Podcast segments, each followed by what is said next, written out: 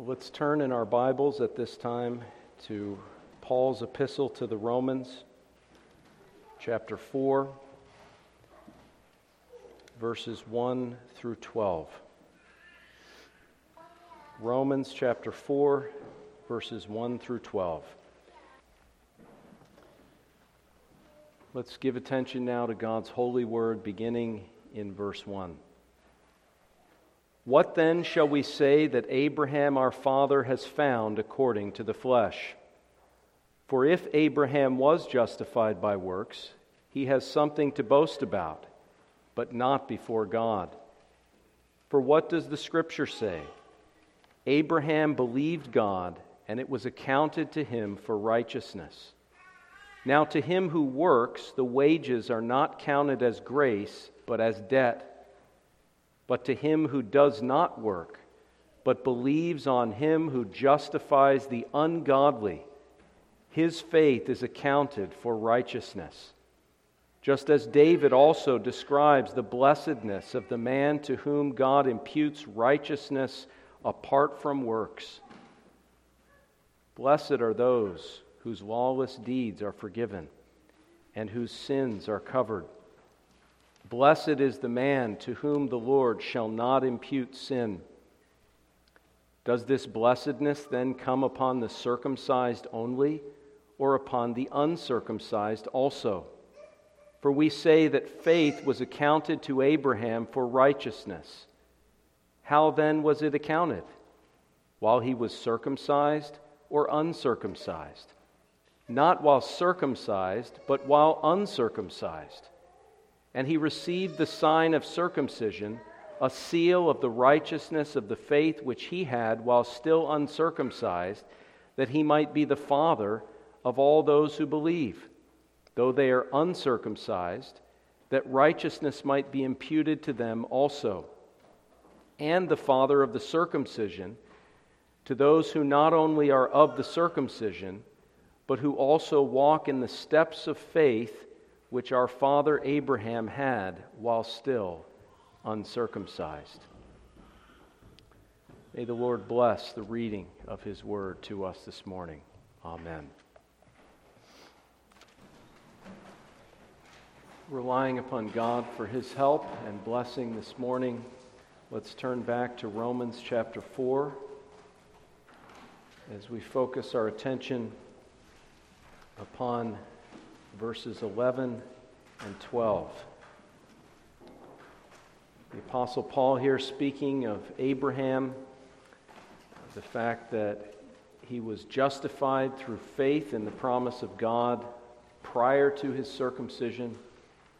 He says, verse 11, and he, meaning Abraham, received the sign of circumcision, a seal of the righteousness of the faith which he had while still uncircumcised that he might be the father of all those who believe, though they are uncircumcised, that righteousness might be imputed to them also, and the father of circumcision to those who not only are of the circumcision, but who also walk in the steps of the faith which our father Abraham had while still uncircumcised. And you can see verse 16 as well emphasizing a similar point here regarding Abraham as the father of the faithful. Therefore, it is of faith that it might be according to grace, so that the promise might be sure to all the seed, not only to those who are of the law, but also to those who are of the faith of Abraham, who is the father of us all. Now, as we consider the context once again of our passage here seeking to build in some sense on our message last time where we considered the blessing of justification, the blessedness of the one whose lawless deeds are forgiven and whose sins are covered, and to whom the Lord does not impute sin. And we said that there were a few extra points that we didn't get a chance to consider last time that we would consider this morning. And in God's providence, as I wrestled with those additional points, they morphed into uh, a sermon in and of themselves, so that they are connected to what we said last time, but uh, it's, it's not really a continuation of that sermon. What it is is a consideration of what Paul says in verses 11 and 12, and, and even beyond that, regarding the centrality of justification by faith alone. Now, we recall in this context that Paul as he often is, as he's explaining the message of the gospel, in the back of his mind, he's uh, dealing with this false teaching that has come into the churches, especially the churches in Galatia, but no doubt this was a threat throughout the world because it was a doctrine of the Jewish Pharisees that had crept into the life of the church, largely by way of a group called the Pharisaical Judaizers those who maintained that one's right standing before God, one's justification, one's salvation, was not only by faith, but also by various works. Works that were in accordance with the moral law of God. So, moral works were added to faith in terms of a sinner's right standing before God. In addition, ceremonial works, such as circumcision. You can see this in Acts chapter 15 and verse 1. The false teaching that prompted the council in Jerusalem. We're told certain men came down from Judea and taught the brethren, unless you are circumcised according to the custom of Moses, you cannot be saved. And you can see as well, verse 5 but some of the sect of the Pharisees who believed, so these are Pharisaical professing Christians, Judaizers, saying it is necessary to circumcise them and to command them to keep the law of Moses. Now, we've seen Paul addressing this problem of adding moral works to the gospel, that you have to keep the law of Moses in its moral aspect. He's been addressing that for several chapters now, pointing out that all men by nature are morally corrupt and disqualified for a right standing with God by nature.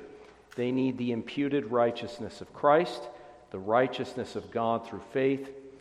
And he's also pointing out the futility and the foolishness of saying that someone needs circumcision to be justified. And he does that here in our text by simply pointing out that the first guy to be circumcised was justified long before that through faith in God's promise. So clearly, the very origin of circumcision, when God instituted it in Genesis 17, was for a man who'd already been justified. So it makes no sense to say that receiving the sign of entrance into the covenant was a prerequisite for something he actually already had. And then once that sign was applied to the children of professing believers within the covenant community, on down through the ages, uh, it, it's, it's foolish to say that somehow that sign of the covenant forms the basis of their justification. No, it points to the reality that justification is by faith alone, righteousness by faith. It's a sign of that, and it's a seal of that. And, and more could be said there, but that's the basic thrust of the argument. In fact, it's a very simple argument that we don't really need to spend too much time on, other than to get deeper into what Paul's saying here in terms of the centrality of justification by faith alone. Because you see, in making this argument, Paul makes some very strong statements about the role of justification by faith alone in the life of God's covenant people. He makes some very strong statements that have some very serious theological import. Now, again, we can look at the idea that the sign of the covenant can't be the basis of justification, and we could apply that to the Roman Catholic doctrine of justification by way of baptismal regeneration, things like that. Clearly, the sign of the covenant, the seal of the covenant, whether it's circumcision or baptism, cannot form the basis of our right standing with God. But we can go even deeper. Look at what Paul says about justification by faith alone. Verse 11. He says that the sign of circumcision is a seal of the righteousness of the faith which Abraham had while he was yet uncircumcised. So he's saying that circumcision itself actually points to the reality of justification by faith alone. We know it also points to regeneration, the cutting off of the, the sinful nature, the cutting off of the flesh. We know that from Colossians 2. We know it from the end of Romans 2. We spent two sermons discussing it. But according to Paul, regeneration is not the only thing signified in circumcision, it also points to the righteousness of faith, justification by faith alone. That's a very strong statement that we're going to unpack. In addition, in verses 11 and 12, we find that Abraham, by his justification by faith alone, prior to circumcision, became the father of all those who believe. In other words, he is the father of God's church, God's covenant people, on down through the ages. And the covenant promises that have been made to God's church have been made to the seed of Abraham. That's a phrase that's often used in the Bible to describe God's covenant community, God's church, the seed of Abraham. These things are almost synonymous. If you follow the biblical theological usage, God's church is the seed of Abraham in Christ, because Christ is the supreme seed of Abraham. But in Christ, we're Abraham's offspring. You see that at the end of Galatians 3 as well. Now, to say that Abraham's offspring is defined by those who believe in Christ and receive righteousness imputed and received by faith is a very strong statement about how we are to define God's covenant community who today can be considered part of God's church, part of God's covenant community, part of Abraham's offspring, not just on an individual level, but what religious organizations in our day and age have a right to refer them to themselves as a church of God, as a true visible church of the Lord Jesus Christ, as the seed and offspring, the covenant community that is in continuity with Abraham. What religious organizations have a right to make that claim? And here we're told that whatever religious organizations may claim to be the true visible church of Jesus Christ or a part thereof, that claim is only valid if they hold to the faith of Abraham, who believed God and it was accredited or imputed unto him for righteousness. And so the doctrine we're gleaning from these verses is that this doctrine of justification by faith alone is an essential mark of the true visible church of Jesus Christ. It is a sine qua non, without which not. Without some profession of this doctrine, to some extent, we understand there are different degrees of faithfulness, but without this doctrine in substance, a church cannot claim with any validity to be part of the true church of Jesus Christ because the, if, if they don't have this doctrine to some extent, if there's not at least some institutional remnant at the very least of holding to this doctrine, proclaiming this doctrine, then you can't claim to be the seed of Abraham because he's the father of all those who believe. He's the father of all those who have righteousness imputed to them by faith, not the father of people who add works of various kinds to the equation of justification. And this is clear throughout the New Testament teaching, particularly of the Apostle Paul. You can see it in your call to worship.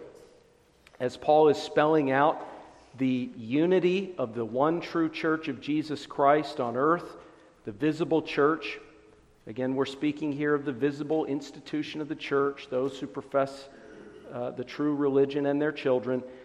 Notice how Paul strings together these pearls on the necklace in a way that makes them utterly inseparable. He says, midway through your call to worship here, he says, There is one body and one spirit. This is Ephesians 4. There is one body and one spirit just as you were called in one hope of your calling, one Lord, one faith, one baptism, one God and Father of all, who is above all and through all and in you all.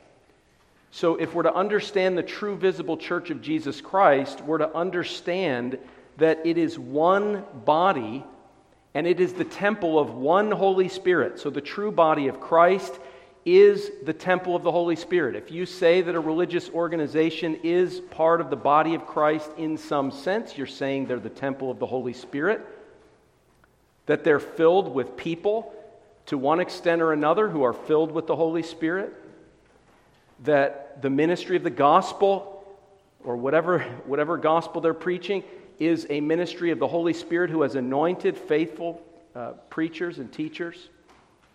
The unity of the Spirit and the bond of peace, one body, one Spirit, just as you were called in one hope of your calling. So that one body, inhabited by the one Spirit, has one hope, that is, namely, heaven. One hope of your calling. Absent from the body is present with other people in purgatory. No, present with the Lord. One hope of our calling. One city that has foundations, whose builder and maker is God. One Lord. That's not just saying that we believe in Jesus, but it's saying that for the true church of Jesus Christ, Jesus is the Lord and King of his church. But in any event, one Lord. So the true church, filled with the true Spirit, understands the Lord to be God and man, the only Savior. One Lord, one faith.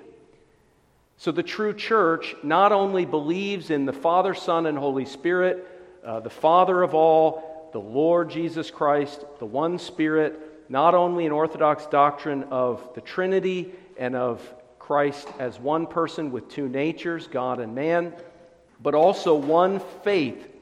In context here, that's the faith of Abraham, the faith of the gospel, justification by faith alone one baptism. So the one body, inhabited by the one spirit, they're, they're heading as a, as a group. Not everyone's converted, we're not saying that, but as a visible church, they're heading toward that one hope of their calling, trusting in the one Lord according to the one faith of the gospel, and they have one baptism, one God and Father of all, who is in them all Again, those who believe what the church teaches in the true church will be inhabited by the Spirit. They will be on their way to heaven. Those who believe what the true church teaches. Now, um, notice how these things go together one Lord, one faith, one baptism. This is going to be very important as we develop this point, but I want you to notice that apart from the one faith, you can't claim to be the one body, and I would argue you can't claim to have the one baptism. The moment you take that one faith out of the equation, it's like Jenga, the whole stack falls to the ground from, an, from a standpoint of exegeting that text. The one faith is essential to the one body and the one baptism. And in fact, the Lord Jesus makes this clear that churches that abandon the one faith in one way or another cease to be churches at all. Revelation 2, verse 5, he speaks to the Ephesian church. And he says, if they don't repent, he will remove their lampstand from its place. And that lampstand is a picture of the Spirit of God inhabiting the true church. He'll remove their lampstand if they don't repent. Revelation 2, verse 9, speaking to the church in Smyrna I know your works, tribulation and poverty, but you are rich. And I know the blasphemy of those who say they are Jews and are not, but are a synagogue of Satan. The Jewish people was God's covenant community. They actually descend from Abraham, but Romans 11 says they were cut off from the olive tree of God's covenant community and of the church of Jesus Christ visible, cut off because of unbelief in the gospel. And Jesus says clearly here that they say they're Jews, but in terms of membership in God's covenant community, they've been cut off. They're no longer a true church or synagogue, but rather a synagogue of Satan. And in your bulletin insert, you can see this developed in our confessional standards. Larger Catechism 62. The visible church is a society made up of all such as in all ages and places of the world do profess the true religion and of their children. And it cites Genesis 17, verse 7, as one of the proof texts. So the authors of our larger catechism are thinking in terms of the seed of Abraham, the covenant community that stems from Abraham. And who are the sons of Abraham? Who is the seed of Abraham? What is the covenant community? The religious body that descends from God's covenant with Abraham. It's those who profess the true religion. And if we define that by the clear teaching of our text, then the true religion, at its essence, holds to justification by faith alone. A denial of that doctrine, an explicit repudiation of justification by faith apart from works of the law, is clearly incompatible with true religion. So, to be the true visible church, you have to profess the true religion as a denomination or a religious body. And that requires the one faith of justification by faith apart from works. You look at Westminster Confession of Faith, chapter 25, section 5, it says this The purest churches under heaven are subject both to mixture and error. So we shouldn't be too quick to unchurch a certain religious group because they go backslide or something like that. Uh, but it says, and some have so degenerated as to become no churches of Christ, but synagogues of Satan. And one of the proof texts that they cite is Revelation 18:2, which at the time of the Westminster Assembly, uh, because perhaps they were more biblical back then, but at the time that was understood of the Roman Catholic Church. That was understood of the Roman. So they were applying it in their own day to situations and circumstances in their own context in the middle of the 1600s. And they're saying some have so degenerated, such as Rome, Mystery Babylon, the great whore, that was their perspective in the Westminster Assembly. They've so degenerated as to become no churches of Christ but synagogues of Satan. And they also cite Romans 11, 18 through 22, which, of course, I've already alluded to the cutting off of the Jews who, re- who rejected the gospel of Jesus Christ, the cutting off of those unbelieving Jews from the olive tree of God's covenant community. And notice in those verses, Paul actually exhorts the church at Rome, to whom he's writing, by the way. Let's, let's not forget that. This is the epistle to the Romans. And he says, You should not be arrogant and high minded and think that this could not happen to you. Because if you reject this one true faith of the gospel, you'll be cut off as well. So the Bible actually threatens the church of Rome with this very judgment in particular. But of course, it applies across the board.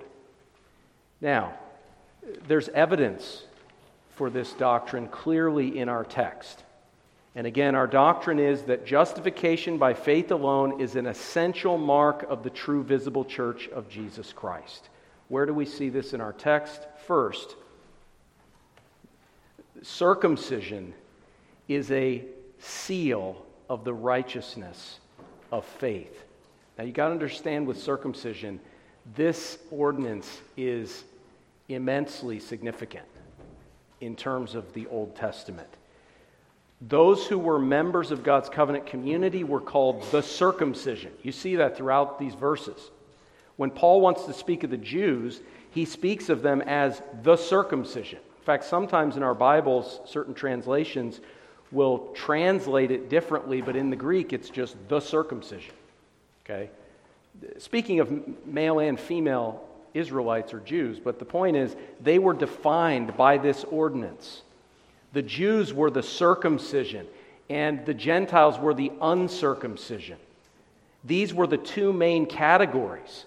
We could speak of the church and the world as two main categories, but in terms of Old Testament thought, the circumcision and the uncircumcision, these are the two defining categories.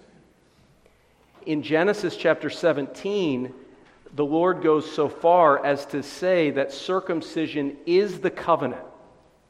This is God's covenant with Abraham. It's the covenant of grace into which we've been brought as believing Gentiles in the church today. But the Lord actually emphasizes circumcision to such an extent that he refers to it as the covenant. Now, of course, that's a figure of speech.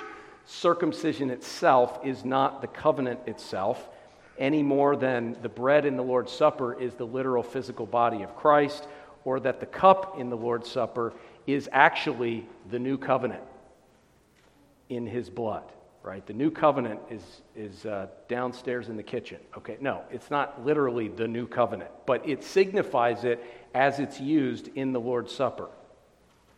So understand that circumcision is of the utmost importance. And so when Paul says that circumcision, which embodies the whole covenant of God with his people itself, that circumcision is a seal, a confirmation, an authentication of the reality that God's people are justified by faith. It is a seal of Abraham's faith righteousness. When he says that, we cannot underestimate, we ought not to underestimate, we can't overestimate the significance of that statement. That is to say that justification by faith alone is of the essence of God's covenant and of God's covenant community. Uh, and certainly, as we look at the sign of baptism that has replaced circumcision, yes, it points to regeneration, perhaps even its primary focus regeneration, the cleansing of the Holy Spirit to make us new creatures in Christ, cleansing away original sin, and so forth. Um, you know, Jesus alludes to Ezekiel's prophecy about being uh, born again with spirit and water, and there's a lot of imagery there, washed and cleansed. But in addition, clearly, baptism refers to the remission of sins as well. And we could go throughout the book of Acts Acts 2, uh, what is it, Acts 9, that Paul was to rise up and be baptized for the remission of sins. Baptism is, is connected no less with justification and the remission of sins. So when the sign of the covenant itself is linked indelibly to this doctrine, we know it's of the essence of the covenant. In fact, in Philippians chapter 3, when Paul identifies the true church against the false church or the false religious organizations, Philippians 3:1, he says, "Finally, my brethren, rejoice in the Lord." For to me to write the same things to you is not tedious, but for you it is safe. Beware of dogs. Now, in the Old Testament, the term dog could signify either, in some sense, a, per- a pervert, someone who was engaging in such unnatural lusts and perversions that they were referred to in this way, but, but more often than not, it refers to a Gentile. Even when Jesus uses that illustration with the Syrophoenician woman, that you know, the, the bread is for the children at the table, and she talks about the crumbs falling down to the dogs under the table.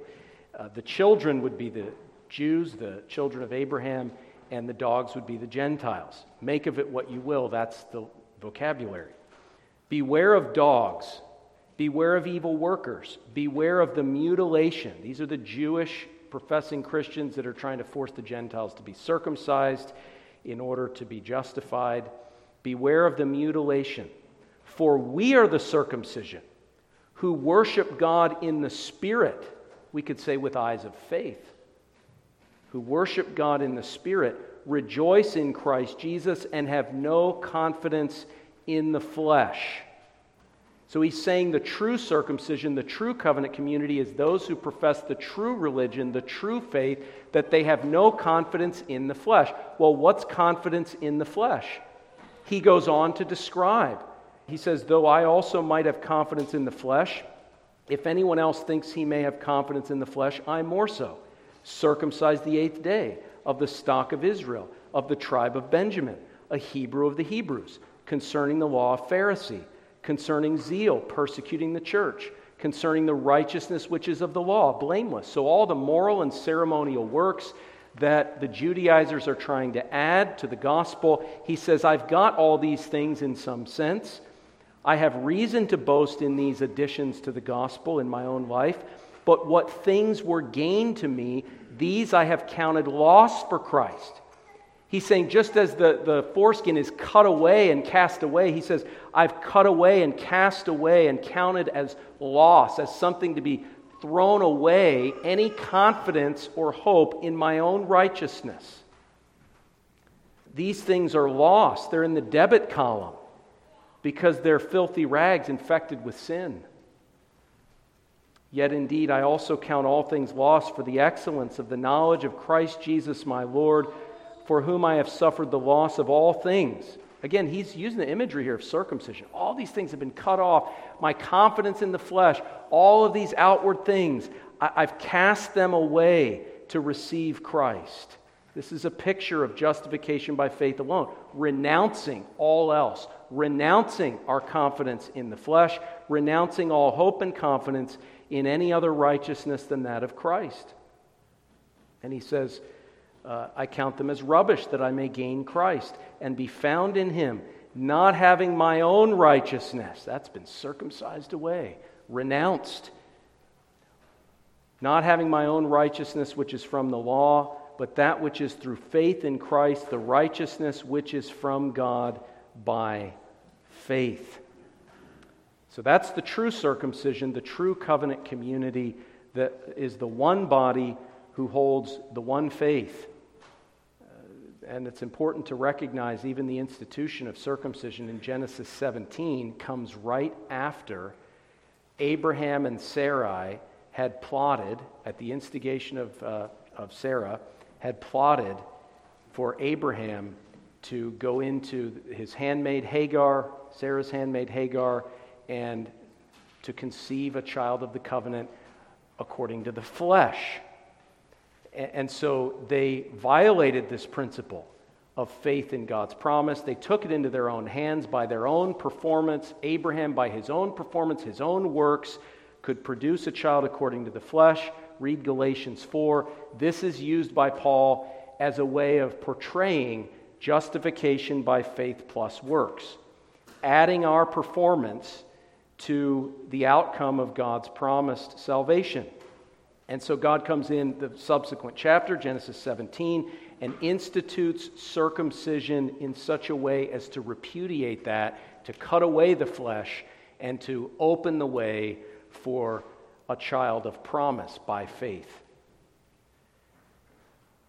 So, justification by faith alone, according to that, is an essential mark of the true visible church of Jesus Christ. Another proof for this in our text is that Abraham is called the father of those who receive justification by faith apart from works. As I've said, you can see in verses 11 and 12, he's the father of all those who believe, both Jew and Gentile. You can look at verse 13 and 14. For the promise that he would be the heir of the world was not to Abraham or to his seed through the law, but through the righteousness of faith. For if those who are of the law are heirs, faith is made void and the promise made of no effect. So the seed to whom the promise was made, the seed of Abraham, is through the righteousness of faith. That's how the inheritance is given. That's the basis of membership. The righteousness of faith. Um, you can see as well, verse 16, therefore it is of faith that it might be according to grace, so that the promise might be sure to all the seed not only to those who are of the law, but also to those who are of the faith of Abraham, who is the father of us all. He's the father, in that sense, of the visible church. We're the seed of Abraham in Christ. And those who have that faith, those who profess that faith alone, are to be considered those who profess the true religion. Uh, you can see the seed of Abraham is defined in this way. Uh, at the end of verse 18, so shall your descendants be. And uh, verse 23, now it is not written for his sake alone that it was imputed to him, but also for us. It shall be imputed to us who believe in him who raised up Jesus our Lord from the dead, who was delivered up because of our offenses and raised because of our justification. So it was written for his offspring and the true church of Jesus Christ who receives imputation of righteousness through faith in Christ alone. That's how Paul defines the true church. Listen to this quote from James Bannerman in his magnum opus, The Church of Christ. Quote, to hold or to preach the true faith or doctrine of Christ is the only sure and infallible note or mark of a Christian church, because this is the one thing for the sake of which a church of Christ has been instituted on earth. A true faith makes a true church, and a corrupt faith a corrupt church. And should it at any time apostatize, that is, fall away from the true faith altogether, it would by that very act cease to be a church of Christ in any sense at all. End quote. The implication here is very clear for the Roman Catholic Church.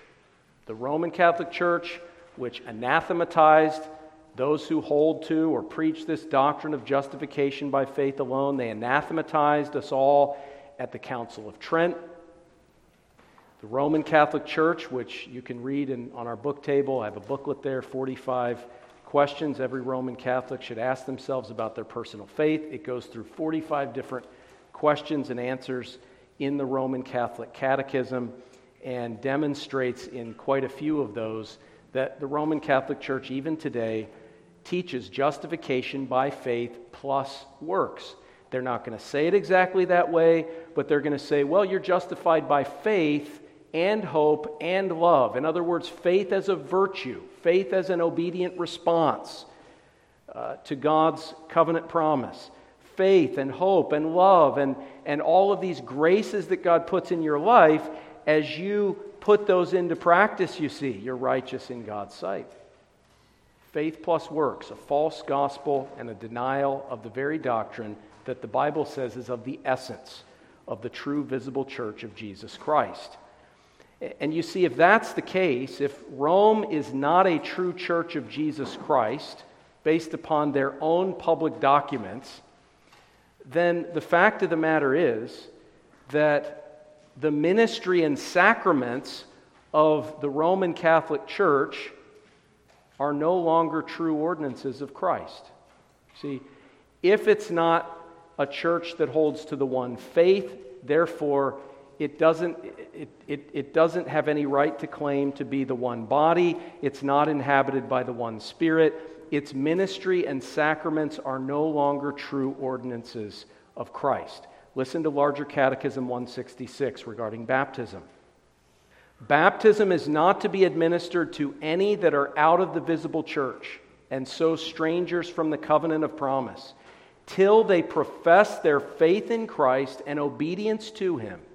But infants descending from parents, either both or but one of them, professing faith in Christ, and obedience to him are in that respect within the covenant and to be baptized. So notice that baptism cannot even be administered to someone who's not in the true visible church of Jesus Christ. It can only be administered to those who are brought into the true visible church of Jesus Christ by professing their faith in Christ, and then baptism comes to them and to their children. But Roman Catholics do not profess the true faith of the gospel. The Roman Catholic Church itself does not profess the true faith of the gospel. And when their people profess the Apostles' Creed, they're professing it in the way Rome has interpreted it, which is in an utterly heretical and false manner. When they say, I believe in the Holy Catholic Church or I believe in the forgiveness of sins, they mean something diametrically opposed to the gospel and truth of Scripture. And so, if they don't have the one faith, they're not the one body. And if they're not the one body, then they don't have the one baptism. Once again, the visible church is a society made up of all such as in all places and ages of the world do profess the true religion and their children. That's Larger Catechism 62. That's our definition of the visible church. Does Rome profess the true religion? If you say no, then it's not the visible church, and therefore its baptism is not true baptism. The logic is irrefutable. The string of pearls cannot be unstrung without causing everything to fly in all different directions. There are often people that bring up these, these sort of peripheral, ancillary observations and nuanced distinctions, but forget about that for a moment. Just look at the obvious logic one Lord, one faith, one baptism, one body. In addition, Confession of Faith 27 4, there be only two sacraments ordained by Christ our Lord in the gospel, that is to say, baptism and the supper of the Lord, neither of which may be dispensed by any but by a minister of the word lawfully ordained. Are Roman Catholic priests today set apart by the Holy Spirit, Acts 20? Are they set apart by the Holy Spirit as overseers of the flock of God which he purchased with his own blood? If they are, we've got some serious problems with our doctrine of the church. They're Satan's ministers, as we'll see later from 2 Corinthians 11. Uh, but if they're not set apart and set in place by the Holy Spirit as overseers of the flock of God, which Christ purchased with his own blood, if they're not ministers of the word lawfully ordained, then they have no authorization from Christ to perform a valid baptism. So, from every angle, you've got serious problems when you argue that in our day and age, here and now, Roman Catholic baptism is true Christian baptism. If it's true Christian baptism, then Rome's part of the true visible church, which means Rome's gospel is true religion, and you really can't go one way or the other. There's no neutral gear. Um, you, you have to take a stance here. And we take our stance with the principles outlined here in our confession and of the Apostle Paul in our text. Now, there are going to be objections here. When we say justification by faith alone is an essential mark of the true visible church of Jesus Christ, and that uh, the Roman Catholic Church does not have a valid ministry or sacraments, we're going to get pushback, no doubt. In fact, most Reformed and Presbyterian people today and at various times in history have held the opposite view. So let's be honest about that. We're going to get some objections. First, someone might say, well, if that's the case, was there no true church prior to the Reformation? Was there no true church prior to the Reformation? After all, some of the phraseology, justification by faith alone, some argue uh, came into play with Luther and not beforehand. Well, we could go to Galatians 2 and actually find that Paul says that justification is not but by faith, if you look at the Greek behind it. But in any event, that phraseology in Christian theology does come, to, come into view at the time of the Reformation. So, is it true that prior to the Reformation, the church, in a wholesale manner, rejected the true gospel and believed in justification by faith plus works? Well, let's look at Clement of Rome.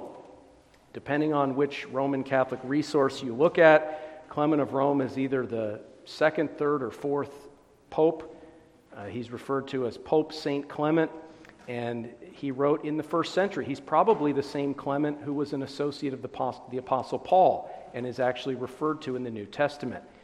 Uh, so Clement writes an epistle to the Corinthians, and he says this quote, Let us clothe ourselves with concord and humility ever exercising self control, standing far off from all whispering and evil speaking, being justified by our works and not our words.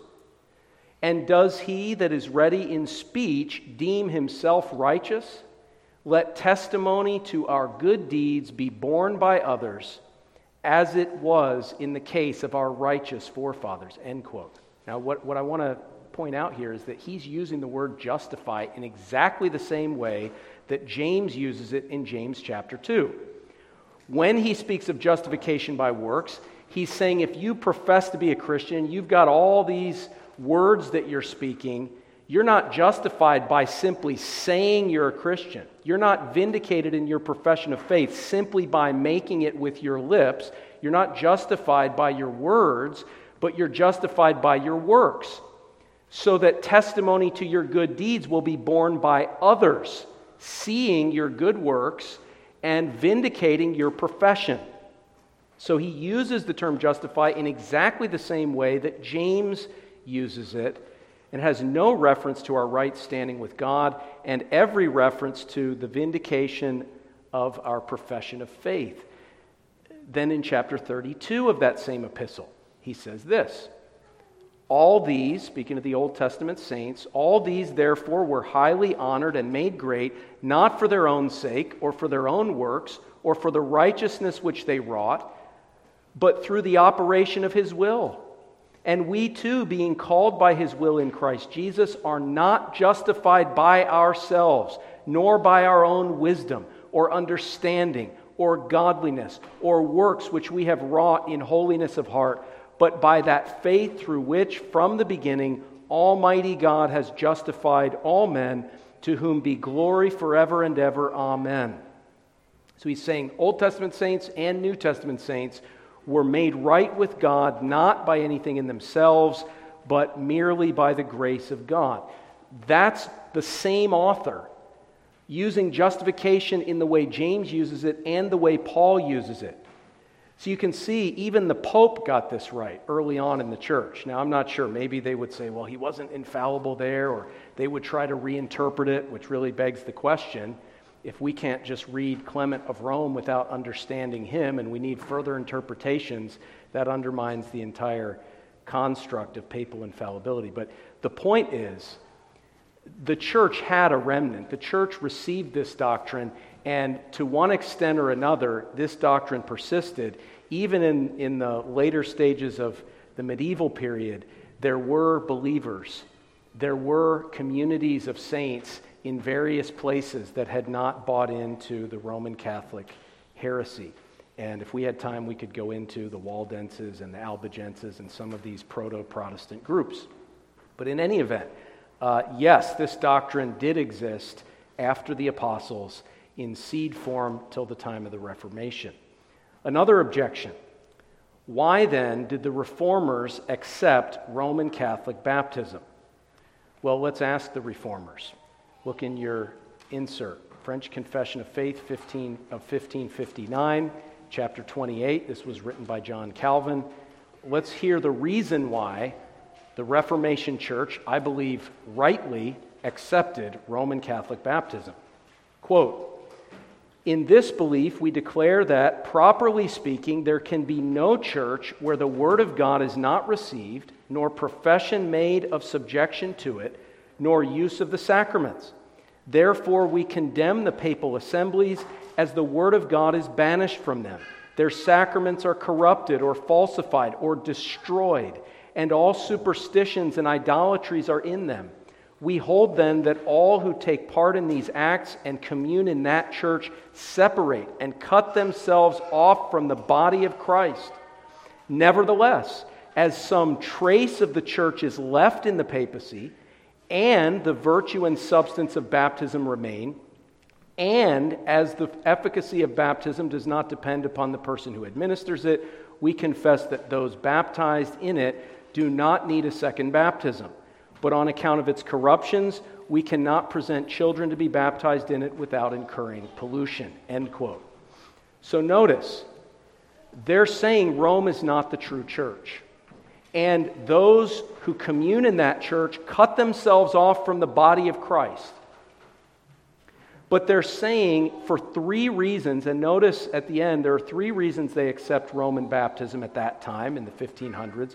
Three reasons, and these reasons are separated by the word and, not or. So all three of these have to be true if you're going to take their approach to this question and apply it today in the same way they applied it in the 1500s. All three of these things have to be true. One, some trace of the church is left in the papacy. Let's come back to that one. Two, the virtue and substance of baptism remain. So, well, it's still done with water in the name of the triune God. Let's just say for a moment that that's still happening today in Rome. There are debates over the, the way in which they do it, but let's just accept that for a moment. And thirdly, the efficacy of baptism does not depend on the person who administers it. Okay? Now, what they're not saying necessarily is that a false minister in a false church, okay, retains authority to do the ordinances of Christ. But what, what they're saying here, what we have to recognize here, is that in the 1500s, there's a period of overlap where many of these people were ordained prior to the Reformation, and there's a period where apostasy is taking root, and it's even the Council of Trent is still going on around this time, and th- there are developments in that process of apostasy that are taking place and so to invalidate the ordination of the Roman Catholic Church would have invalidated the ordination of many of the reformers. Okay? So, so they're recognizing that just because someone in the church at that time holds to heretical teaching that does not invalidate baptism. And we would say the same thing today. Someone who is ordained in a true church of Jesus Christ, even if they hold to heresy, they're still validly ordained in a true church, and their administration of baptism carries the authority of the true church in which they labor. So there's a transitional period. Uh, Rome has unchurched itself, but there's a process wherein these things are worked out practically. And so notice, going back to the first prerequisite, some trace of the church is left in the papacy. And if you read Calvin, if you read other theologians around that time, it's clear what they're speaking of here is a remnant. There is a remnant in the Reformation, Counter Reformation dynamic that's happening in the 1500s and even to a certain extent in the 1600s. There are people that hold to the gospel but just don't want to leave the Church of Rome. And so within Rome, there is something of an institutional remnant even after the Council of Trent, and there is a process that works itself out. And so, if you were to say that Roman Catholic ordination or baptism were totally invalid in 1559, for instance, you would be cutting off people that are in the process of leaving, they haven't quite left. The sifting process takes time. And so, but that's not true today. That process has long since come and gone. I mean, where's the institutional remnant in the Roman Catholic Church today? Where's the remnant that forms a trace of the true church in the Roman Catholic Church today? It's simply not there. Or the least we could say is to prove your application of the Reformer's principle here in accepting Roman baptism today, you'd have to demonstrate this remnant. Let's hear from them. Where are they? Where, where is the Reformation counter Reformation dynamic in the 21st century Roman Catholic Church? Let me use an illustration here. We think of some churches that have gone apostate in our own day. Um, to one extent or another, we think of the PCUSA.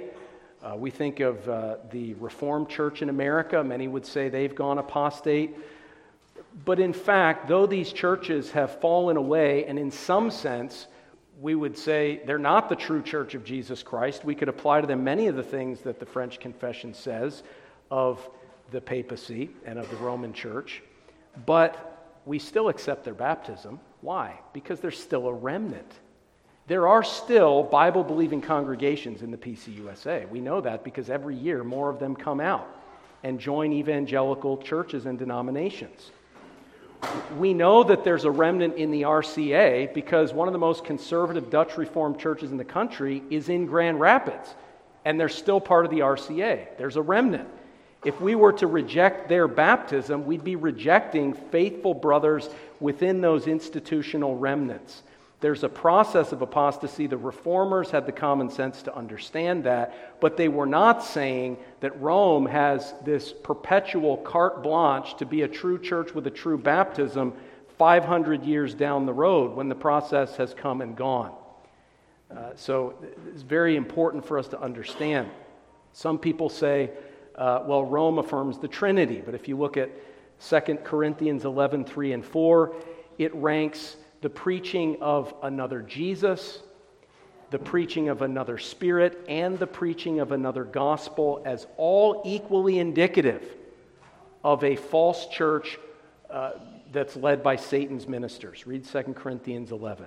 If you have a false view of the gospel, that's on par with a false view of Christ or the Holy Spirit. Uh, if Rome doesn't bring the doctrine of Christ, don't wish them Godspeed. It's not just the Trinity that God is concerned with. You say, but there are believers in Rome.